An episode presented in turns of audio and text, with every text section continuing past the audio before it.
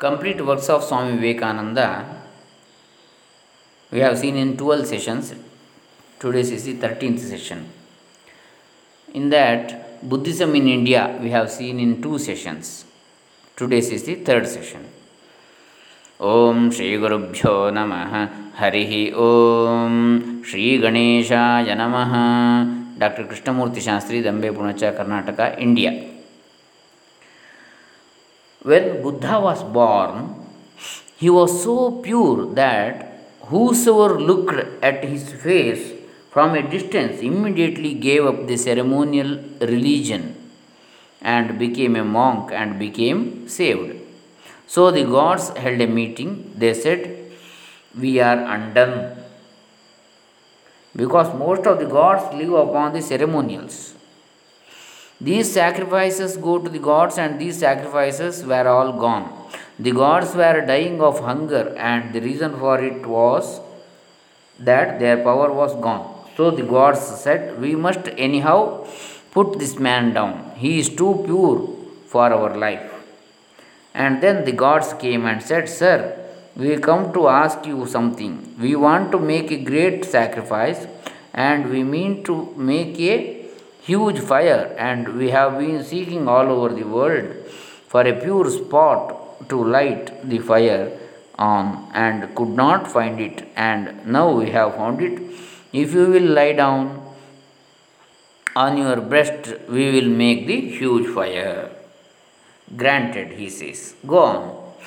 And the gods built the fire high upon the breast of Buddha, and they thought he was dead, and he was not. And then they went about and said, We are undone. And all the gods began to strike him. No good. They could not kill him. From underneath, the voice comes, Why are you making all these vain attempts? Whoever looks upon you becomes purified and is saved, and nobody is going to worship us. Then your attempt is vain, because purity can never be killed. This fable was written by his enemies, and yet throughout the fable, the only blame that attaches to Buddha is that he was so great a teacher of purity. About his doctrines, some of you know a little. It is his doctrines that appeal to many modern thinkers whom you call agnostics. He was a great preacher of the brotherhood of mankind, Aryan or non Aryan, caste or no caste, and uh, sects or no sects. Everyone has the same right to God and to religion and to freedom. Come in, all of you. But as to other things, he was very agnostic be practical. There came to him one day five young men, Brahmin born, quarreling upon a question. They came to him to ask him the way to truth. And one said, My people teach this, and this is the way to truth. The other said, I have been taught this, and this is the only way to truth. Which is the right way, sir? Well, you say your people taught this is truth and is the way to God? Yes. But did you see God? No, sir. Your father? No, sir. Your grandfather? No, sir. None of them saw God? No. Well, and your teachers? Neither any of them saw God? No. And he asked the same to the others. They all declared that none had seen God. Well, said Buddha. In a certain village came a young man weeping and howling and crying, Oh, I love her so, oh my, I love her so. And then the villagers came, and the only thing he said was, He loved her so. Who is she that you love? I do not know. Where does she live? I do not know. But he lived, he loved her so. How does she look? That I do not know. But oh, I love her so. Then asked Buddha, Young man, what could you call this young man? Why, sir? He has, uh, he was a fool, and they all declared, Wiser, that young man was certainly a fool to be crying and all that about a woman to say he loved her so much and he never saw her or knew that she existed or anything. Are you not the same? You say that this God, your father, or your grandfather never saw, and now you are quarreling upon a thing which neither you nor your ancestors ever knew, and you are trying to cut each other's throats about it. Then the young man asked, What are we to do? Now tell me, did your father ever teach that God is ever, uh, ever angry? No, sir. Did your father ever teach that God is evil? No, sir. He is always pure. Well, now, if you are pure and good and all that, do you think that you will have more chance to come here to that God than by discussing all this and trying to cut each other's throats? Therefore, say I, say I, be pure and be good. Be pure and love everyone. And that was all.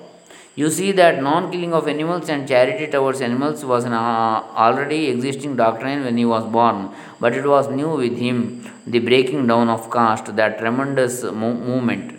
And the other thing that was new, he took 40 of his disciples and sent them all over the world, saying, Go, ye, mix with all races and nations, and preach the excellent gospel for the good of all, for the benefit of all. And of course, he was not molested by the Hindus. He died at a ripe old age. All his life was a most t- stern man. He never yielded to weakness. I do not believe many of his doctrines. Of course, I do not. I believe that the Vedantism of the old Hinduism is much more thoughtful, is a grander philosophy of life. I like his method of work, but what I like most in that man is that among all the prophets of mankind, here was a man who never had any cobwebs in his brain and who was sane and strong. When kingdoms were at his feet, he was still the same man maintaining I am a man amongst men. Why the Hindus they are dying to worship some, somebody. You will find if you live long enough, I will be worshipped by our people.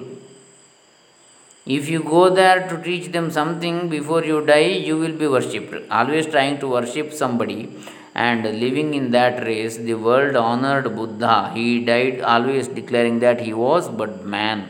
None of his adulators could draw him draw from him one remark that he was anything different from any other man.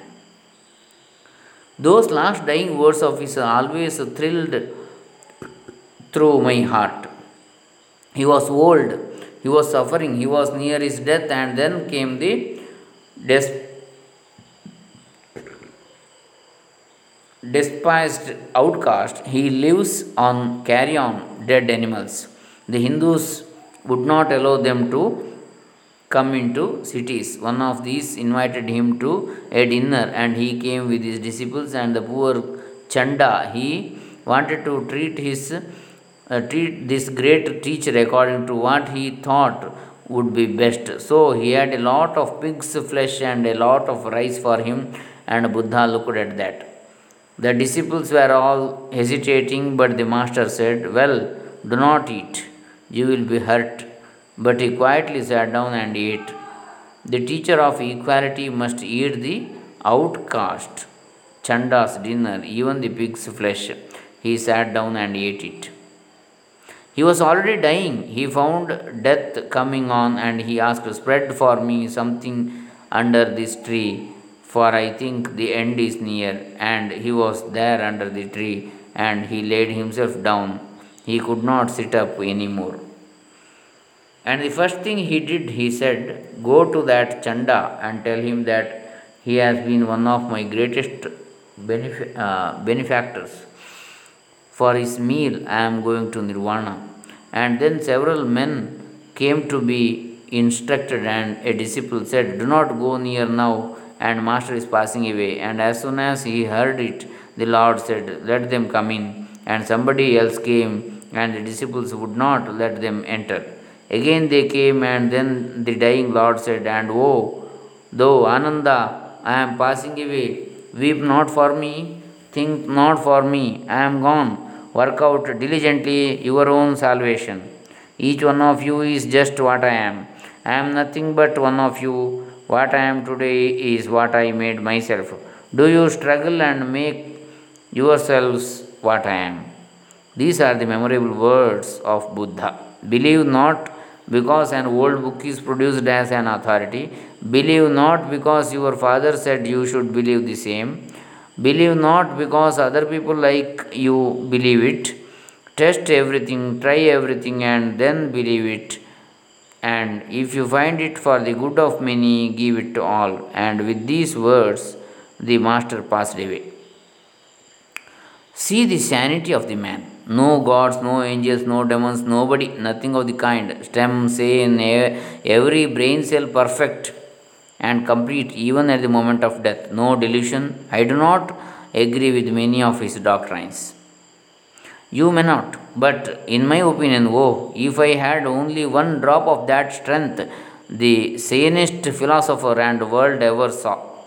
It's best and it's sanest teacher and never that man bent before even the power of the tyrannical Brahmins. Never that man bent, direct and everywhere the same, weeping with the miserable, uh, helping the miserable, singing with the singing, strong with the strong, and everywhere the same sane and able man. And of course, with all this, I cannot understand his doctrine. You know, he denied that there was any soul in man that is in Hindu sense of the world. Now, we Hindus all believe that there is something permanent in man which is unchangeable and which is living through all eternity.